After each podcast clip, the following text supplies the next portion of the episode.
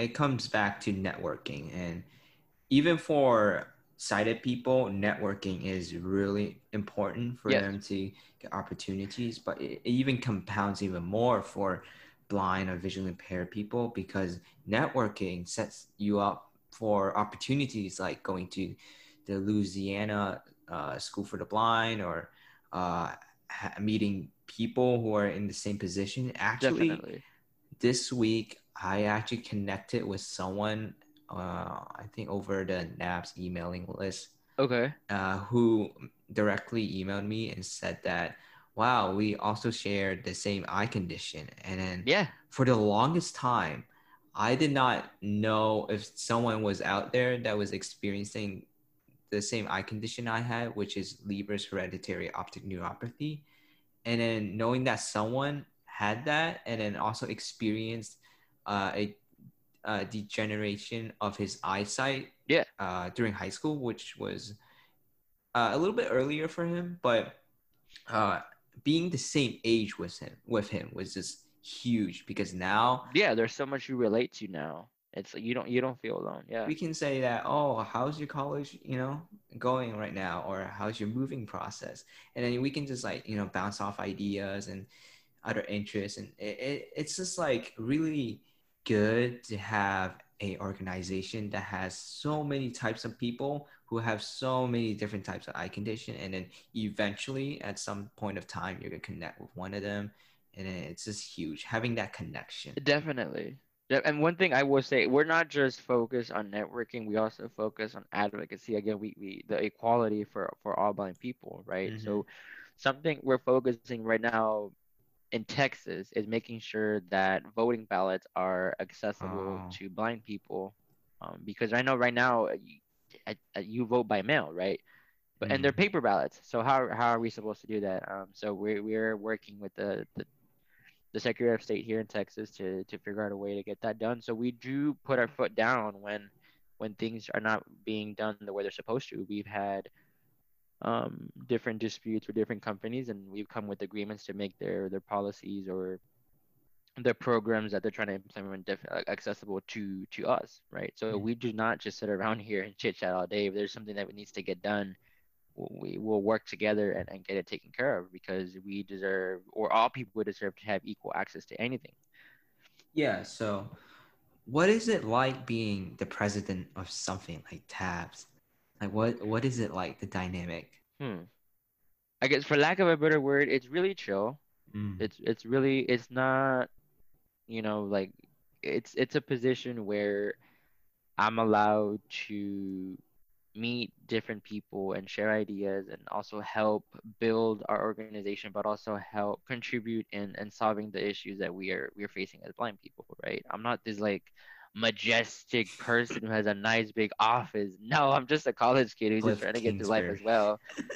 Yeah, I'm not Kliff, Kliff, Kliff Kingsbury with my nice marble clad desk Or and Jerry Jones with his yacht.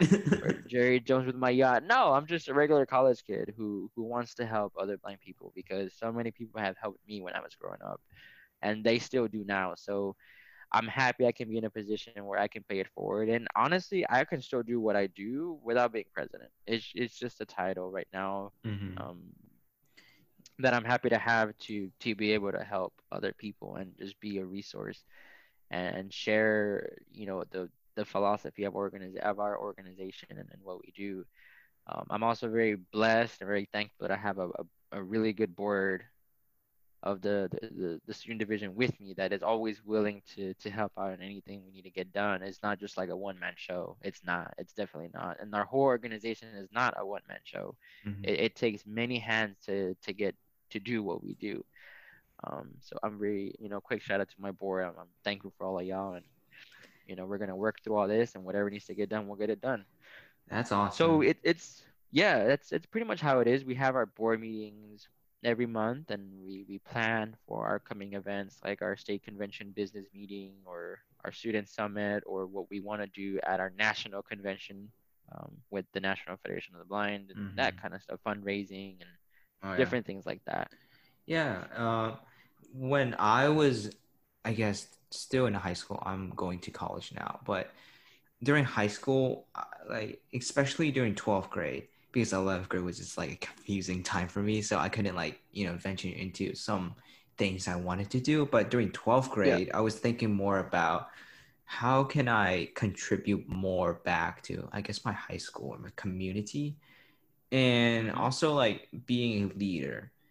And when I was thinking about how I can be a leader or a leader of something, I, I it really came to my mind or something come came to my mind where I didn't feel confident enough to be like I can, you know, show or motivate certain people who are, I guess, sighted as a visually impaired person because, you know, obviously there's going to be doubts about that. Like, are you sure you can do this? Or like, there always is, man. Yeah. For everything you do, there's always going to be someone that's going to doubt. Yeah.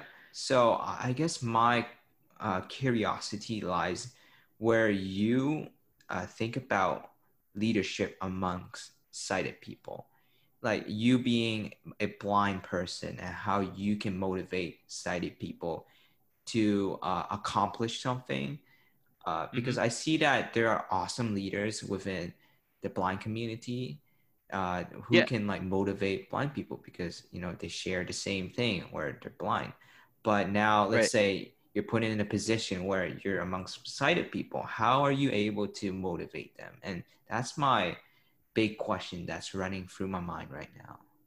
Right. So, you know, I'm a big fan of just being a person. You know, like like like I said before, blindness is just part of who I am. It's it's not who I am. So when you, when I think about leadership, it's more about your personality and who you are as a person. Yeah, yeah that that's what really makes a true leader and you know the having those character traits is not just because i'm blind doesn't mean i'm going to be a good leader i'm pretty sure there's or even if, if, just because someone's sighted doesn't make them a good leader you have to have that willingness to want and build up other people around you as well as yourself you know mm-hmm. um, so it's a lot about how you carry yourself and how you express yourself too um, that that says a lot about someone um, I'm not gonna, you know, I would, I'm not somebody who is what you say those motivational speakers that sits in front of a podium and starts yelling and waving their hands. You can do everything. I'm not that. I'm, I'm not.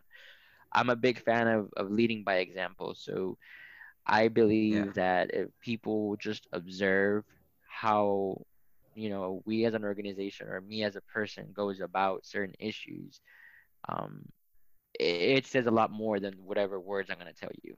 I yeah, I'll talk to people and help them or guide them, give them advice, or link them to the people that can give them advice to whatever they're struggling with or um, any questions they may have. But a lot of it is by observing other people. That's how I learned mm-hmm. how to how to lead. I learned from my mentors in, in this organization and just people in general around me, um, how they did, you know, how they went about their life. It, it just taking a step back and just observing what they do and how they do it and, and just taking notes of that in your mind and saying hey so when i'm in a similar situation i'll take this approach you know yeah and also for uh, blind people like oftentimes i feel like uh, this might be terribly wrong but in my yeah. mind there are like two types of blind people there are the ones that are, there, there are the ones that are willing to uh, you know, get into some risks or like to like, you know, for self embetterment. They're trying to like make them, themselves better by going out there, putting themselves out there, trying yeah. to challenge themselves every single day. And there's also mm-hmm. these other blind people who are more content where they are. So yeah. they rather not risk it. They rather be safe, conservative. And yeah, I feel like leadership also or you know being another blind person or a mentor like the motivating aspect is so integral to uh, helping i guess the blind community out because there are people who are content right and yeah but if but if you take the blindness out of the question the sighted people are like that too there's exactly. you know anybody can be like that it, it yeah. you know it's just how they are as a person yes most people can become better. But a big key in that is do you if they want it themselves. If you want to you know somebody can see the potential in you mm-hmm. but if mm-hmm. you don't want it for yourself how are you supposed to get there you have to want it first yeah. once you want it you can go after that you know? You can't just have someone push you. Um, how does that saying go? You can take the horse to water but you can't make it drink or something like that? Yeah so i was always always thinking about you know how to motivate those types of people. I guess like there are like not just blind people but sighted people right. too. And it's so difficult because uh, it's I don't know like like personally I've never been I wouldn't say like like you know sometimes you know I feel lazy but oh everybody yeah. does man everybody gets lazy here and there that's to- and that's totally normal that's that's yeah. fine it, it's just like the desire to challenge yourself like I don't know where that comes from maybe it's like a product uh, of your environment but yeah. So here here's my the way I see it. Yeah. There's the people that have that desire naturally, right? And then I think there's also the people who you know have that desire what's the right word to describe it? I get light up inside them because either of a life experience uh, potential they have the potential. yeah so i think they realize their own potential either through a you know a bad life experience or they see you know they see something they kind of they see something they're passionate about yeah they find a pa- there you go that's the word i was thinking they, they find a passion and i think once they find that passion mm-hmm. that desire starts to burn inside them right because it's a passion you're driven by by emotions and that want to you know that that affection you have towards whatever that is that that is really a area that I've always really thought about because uh, me personally being, um, you know, challenging myself every single day and saying, not trying to maintain a you know status quo in terms of right. know, what I can do, and I wouldn't say I want people to say that wow you're a blind person. You can do this that and this. It's just like i just want to you know just be seen as jesse. Yeah. Yeah. and you know having some sort of uh, innate desire to you know have some sort of progress and some sort of uh, direction that I'm going instead of you know staying put in still water.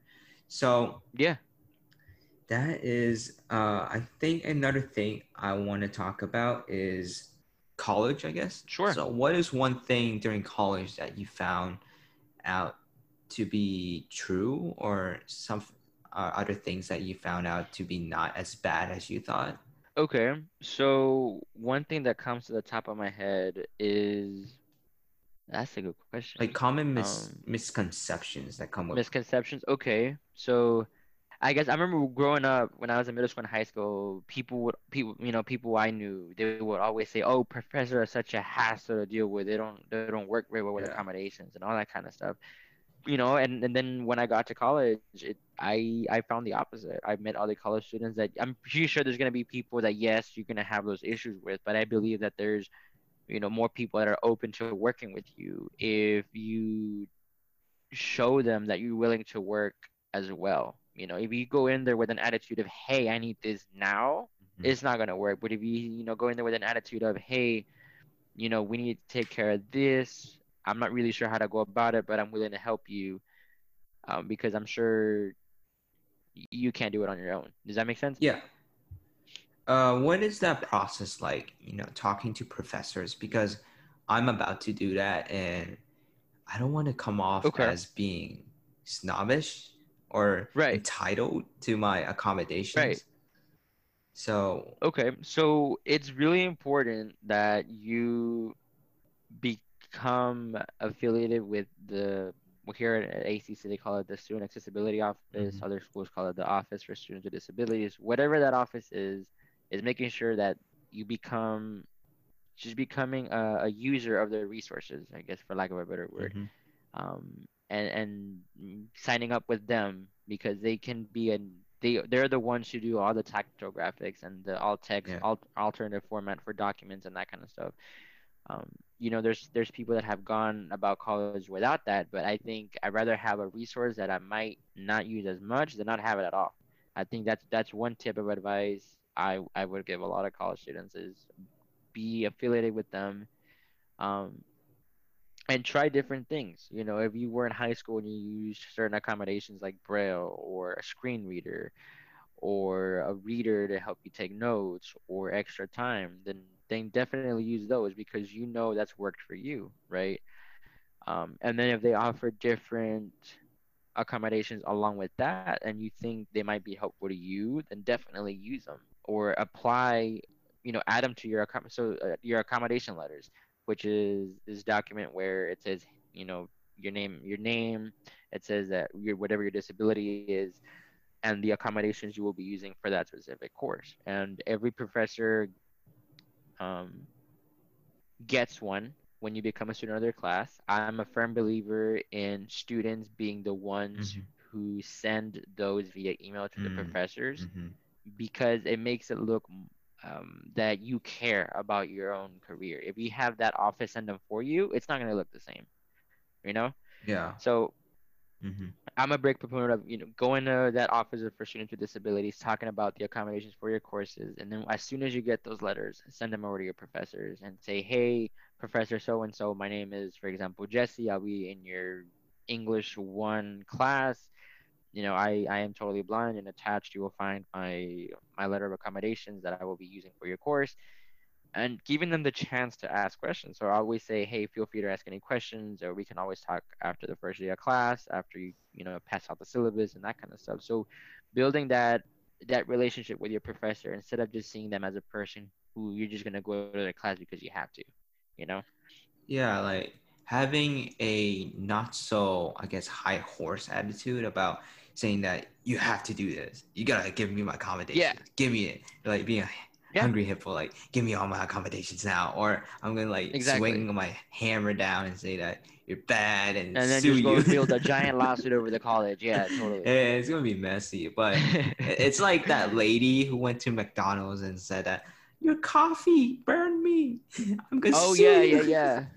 Yeah, don't be, don't be. We don't need Karens in this world. There's too many Karens already. Yeah, like you, you do know what? Have you heard about that? Con- yeah, the the whole yeah yeah yeah. Like the other day, the other day, my older brother he went to uh, UPS, and then uh-huh. uh, he was trying to return an Amazon package because it it, it was wrong or oh, the product Amazon was wrong. such a mess too, man. But he was at UPS. He was in the line. He was the second person, and there was a Karen that walked in. and then she she was like and she had her walker or something, I think. And it, yeah. So my what my I don't remember hundred percent what my older brother said, but he was like that woman walked in, and you know that uh those ladies who are kind of overweight, and then she's like yeah. middle aged white woman like a Karen, and then she walked in and she was like, I just had surgery.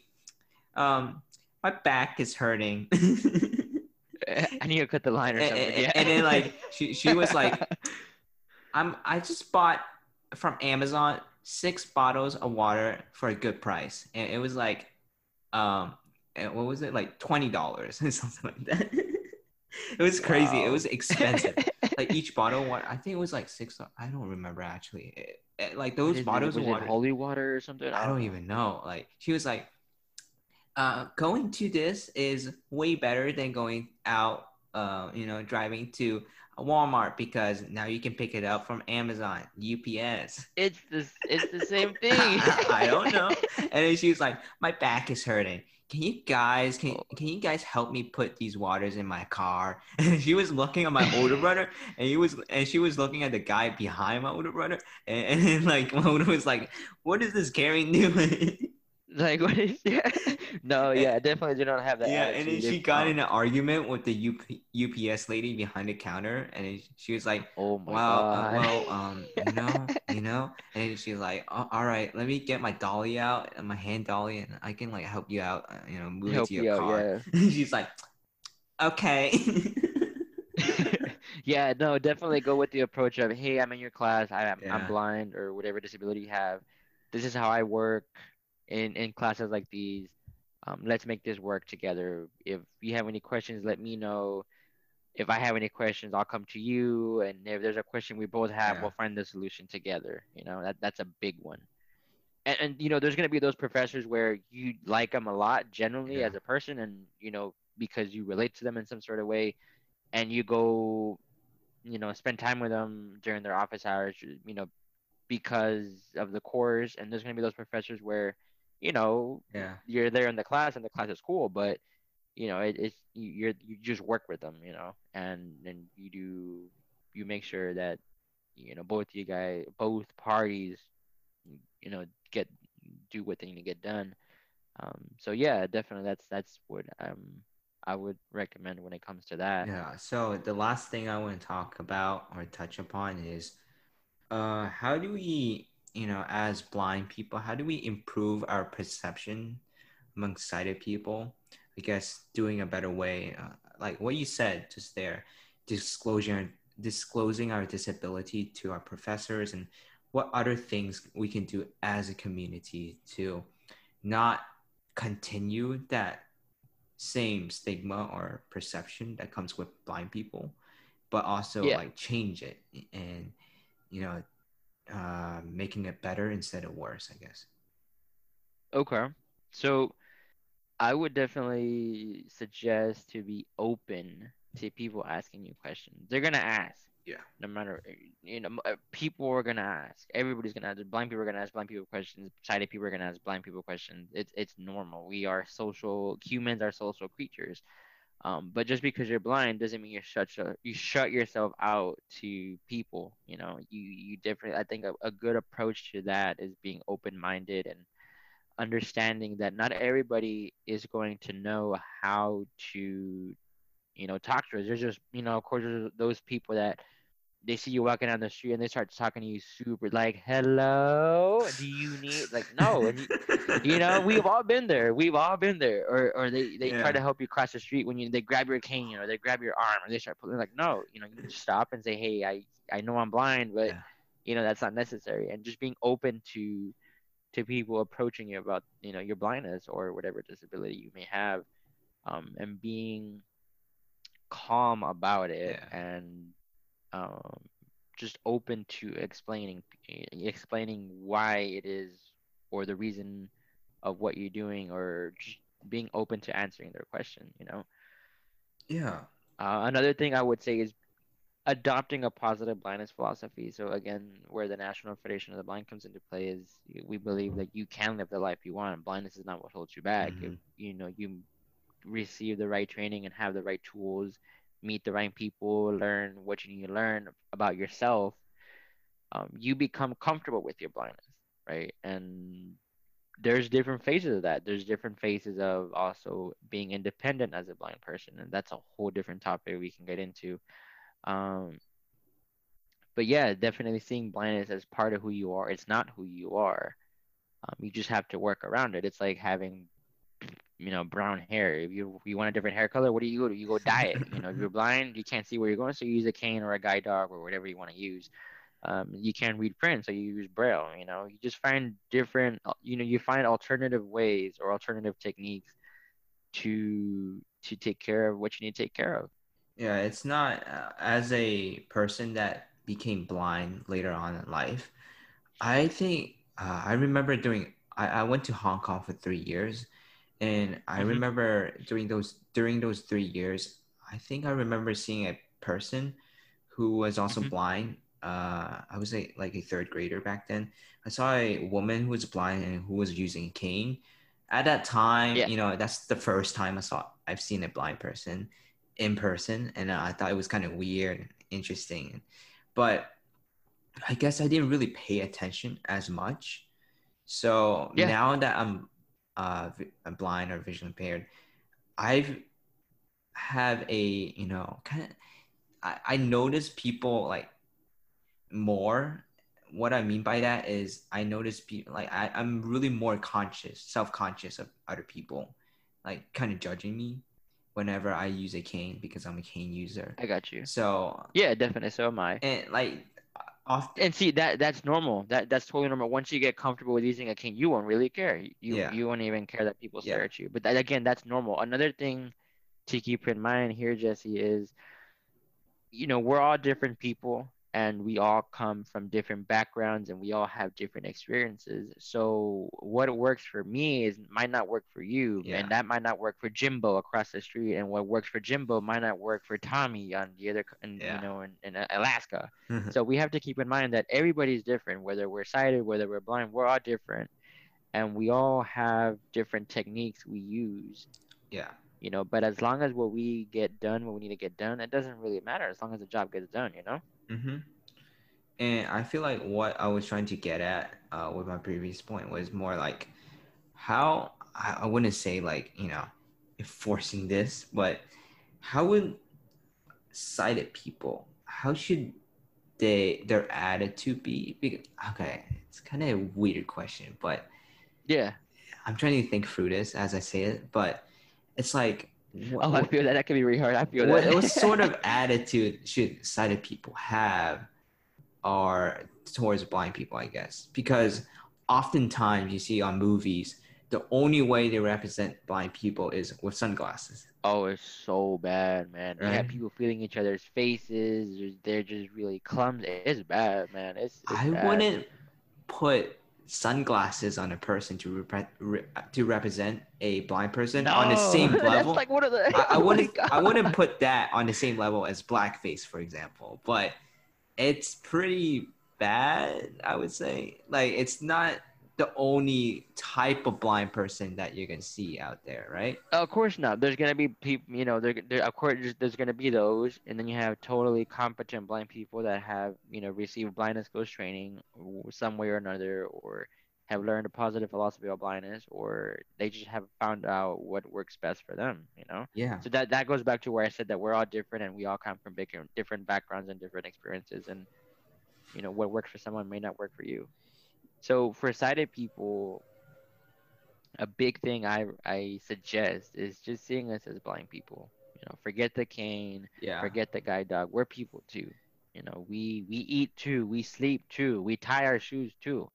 You know, um, we're we're people. We eat. You know, like I said, we we want. We also like to have a good time. We're just regular people. We just we just can't see. That's that's literally what it is. That doesn't mean we don't know we're useless. No. Um, Mhm. We might just do things differently than you, but we can totally do what you do. yeah, I guess uh, a final thing to wrap this all up is, I guess for people who are sighted, not to overcomplicate things, not to like say, oh, uh, what should I call this person? Um, should I call them uh, visually impaired, blind, uh, slightly disabled? That's personal Uh, taste. uh-huh, yeah, no, that that's a personal thing. So just I, I feel like don't try to overcomplicate it when you try to approach someone who's blind or has a cane or has a guide dog, for example. Just you know, be open about it. You know, you can ask questions. Obviously, we're gonna be prepared Definitely. to, you know, answer those questions. But And see, some people might, some people might not. It just depends on who you get. You know, yeah, I, I think something to keep in mind, or the best way to go about it, is, hey, my name's so and so. Do you need any help? How can I Mhm. help you? That I think that's the very first question someone should ask. Don't say, I notice you're blind. Do you need any help? No, just say, hey, my name's so and so. Do you need any help? I, I think that would be the best way to go approach a blind person. yeah, um, or, or whoever, because that's how you approach somebody else. Like if you Yeah. see some dude, you know, struggling with his bag of groceries at HEB, and he, you know, hey, my name's Sally. How can I help you, man? Like, you need help carrying that bag? You, you don't just change it because it's, it's at HEB. It's just whatever, you know. yeah. So with that, I'll say that's a wrap.